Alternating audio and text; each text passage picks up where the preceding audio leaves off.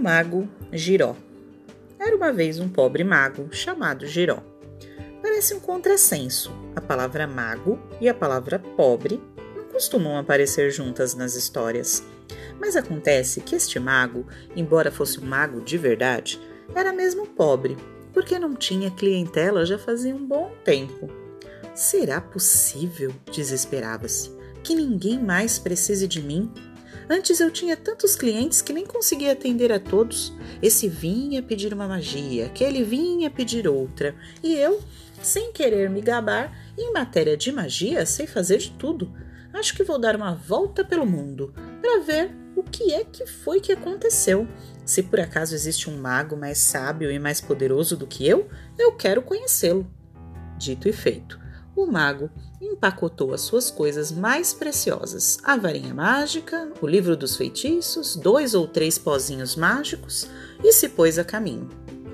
Anda que anda, tarde da noite ele encontra uma casinha e bate. Toque, toque. Quem é? Um amigo, senhora, um amigo.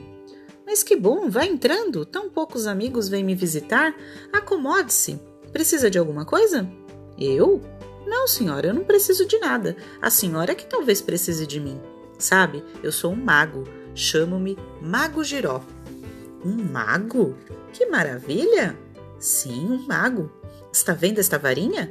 Pode não parecer, mas é uma vareta mágica. Se eu disser duas palavrinhas, duas palavricas que só eu conheço, uma estrela descerá do céu e virá iluminar a sua casa. Neste momento, a senhora soltou um gritinho. Oh, por falar, por falar em luz, deixe-me acendê-la. Estava aqui sozinha com os meus pensamentos e nem me dei conta de que já estava escurecendo. Me desculpe. Pronto. O que estava mesmo dizendo sobre a luz? Mas o mago estava muito estupefato para poder retomar a conversa. Olhava para a lâmpada com a boca aberta, como se a quisesse engolir. Mas, senhora, como foi que fez isso? Como? Eu apertei o interruptor e a luz se acendeu. Que maravilha, né? A eletricidade. O mago Giró registrou na mente aquela nova palavra, eletricidade. Talvez seja essa a feiticeira que me faz concorrência. Depois criou coragem e disse: Pois bem, senhora, eu estava dizendo que eu sou um mago e sei fazer uma infinidade de magias. Por exemplo, se eu colocar um pouco desse pozinho dentro de um copo, eu posso fazer com que ouça a voz de uma pessoa distante. Oh! deu outro gritinho a senhora. O senhor me fez lembrar que eu preciso telefonar para o encanador. Me dê licença um minuto, sim? Aqui está o número. É, alô? É o encanador? Ainda bem que eu o encontrei. O senhor pode passar aqui amanhã de manhã para consertar a máquina de lavar? Obrigada. Passar bem. Obrigada. Boa noite. Pronto.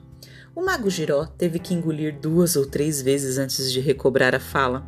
Senhora, mas com quem estava falando? Com o encanador. Você não ouviu? Que comodidade, né? O telefone. O mago Giró registrou na mente mais esta palavra Aí está outro mago de quem nunca tinha ouvido falar. Quanta concorrência! Depois disse: Escute, senhora, se por acaso tiver o desejo de ver alguma pessoa distante, como se estivesse aqui nesta sala, não faça a cerimônia. Eu tenho aqui um outro pozinho mágico por meio do qual. Céus! gritou a senhora interrompendo. Estou mesmo distraída hoje? Eu tinha esquecido de ligar a televisão para ver o campeonato de esqui. Sabia que meu filho é um campeão? Deixe-me ligar depressa, quem sabe ainda dê tempo. Sim, sim, veja que sorte, olha ali, aquele é o meu filho, aquele que está recebendo os cumprimentos. Parece que ele venceu de novo. Viu só que rapaz bonito? E pensar que quase, quase perco a transmissão. Ainda bem que o senhor me fez lembrar. Sabia que o senhor é mesmo um mago. É, sim, senhora, eu lhe disse, mago Giró. Ah! exclamou a senhora sem lhe dar ouvidos. Que maravilha televisão! O pobre mago repetiu a palavra duas vezes para ter certeza, certeza de registrá-la na memória corretamente, e enquanto isso refletia. Outra feiticeira concorrente. Estou começando a entender porque o trabalho anda tão escasso, com todos esses magos no mercado. Depois, com muita paciência, voltou a oferecer seus serviços. Pois então, senhora, como eu estava dizendo, Eu sou realmente um grande, um famosíssimo mago. Passei aqui para ver se posso lhe ser útil em alguma coisa. Veja, dê uma olhada. Este é o meu livro dos feitiços e esconjuros. Esta é a minha varinha mágica.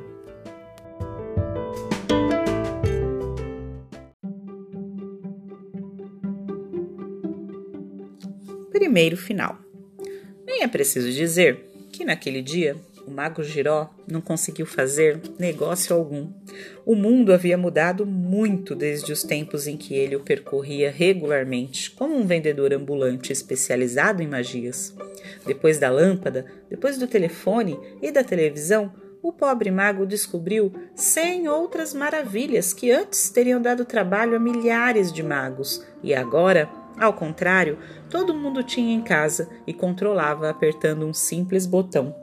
O mago decidiu se informar melhor sobre as coisas desse mundo e comprou uma grande quantidade de jornais. Desse modo, descobriu que a concorrência ainda não havia chegado a diversas partes do planeta. Ainda havia terras sem luz elétrica, sem telefone, sem comodidades, habitada por gente pobre que não tinha dinheiro para comprar as magias modernas. Ótimo! Pensou o mago esfregando as mãos, das quais logo jorraram inúmeras fagulhas. Irei a um desses países. Lá ainda tenho muito que fazer. Lá ainda deve haver respeito pelos bons e velhos magos de antigamente.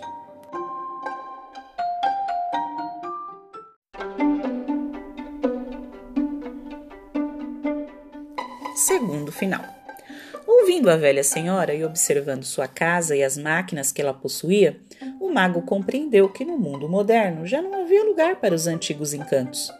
Os homens ficaram muito espertos, dizia para si mesmo, e inventaram todo tipo de parafernália que nós magos nem sequer tínhamos imaginado.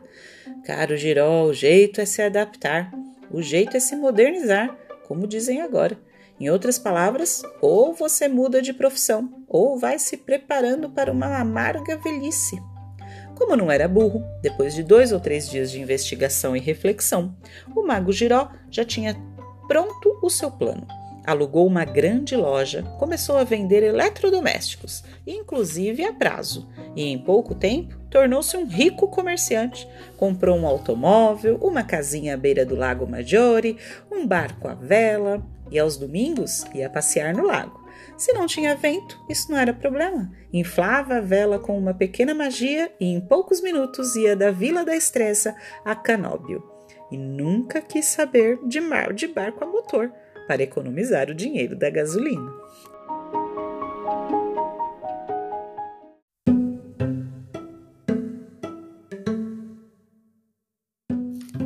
Terceiro final. Aquele dia foi uma lição e tanto para o mago Giró. Se ele fosse um bobo, teria perdido toda a coragem. Mas bobo ele não era. Logo compreendeu que as maravilhas descobertas na casa daquela senhora não eram obra de magia, e sim conquistas da ciência. E como também tinha muita imaginação, disse para si mesmo: Olha só quanta coisa os homens inventaram sem nenhuma varinha mágica, apenas com o cérebro e o trabalho de suas mãos. Mas quem sabe quantas ainda podem ser inventadas? Vou deixar de ser mago, virar um homem comum e estudar para descobrir algo novo. Para deixar de ser mago, não foi preciso nem mesmo escrever uma carta à Sociedade dos Magos. Bastou jogar a trouxa com suas bugigangas mágicas, agora inúteis, na primeira lixeira da rua.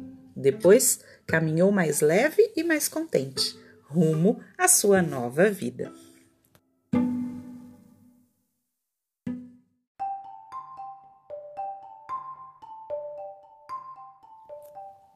Prontos, turma, para conhecer os três finais dessa história?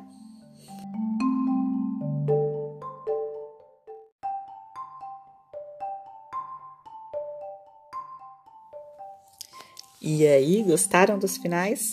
Eu gostei muito mais do terceiro final, até porque ele vai voltar a estudar, né? E eu acho muito legal isso. A gente precisa muito de cientistas, de inventores, né? Essa foi a que eu mais gostei. Espero vocês me contarem qual foi o final que vocês mais gostaram. Beijo, turma!